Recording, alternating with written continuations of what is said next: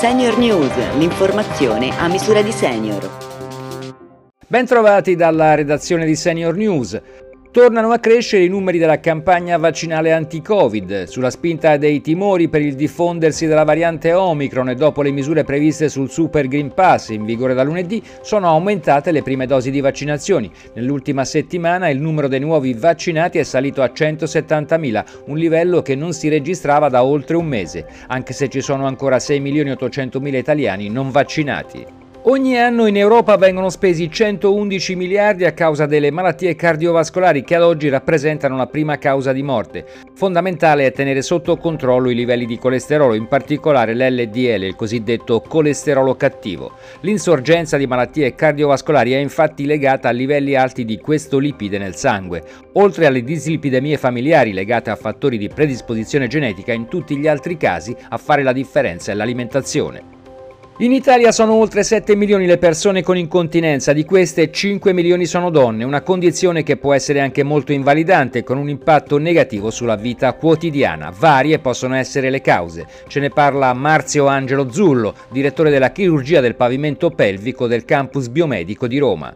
Le cause sono molteplici eh, è una patologia che interessa soprattutto la gravidanza, altre problematiche è l'invecchiamento, la donna in post menopausa non avendo più eh, estrogeni in circolazione o in maniera molto ridotta eh, può iniziare ad avere un deficit proprio del pavimento pelvico e quindi si incrementa questa possibilità. C'è la genetica, l'attività lavorativa, tutto ciò che è attività lavorativa pesante chiaramente eh, può causare incontinenza urinaria, molte volte eh, non risolvibile nell'immediato ma eh, con eh, ausili o con interventi chirurgici o riabilitazione del pavimento pelvico.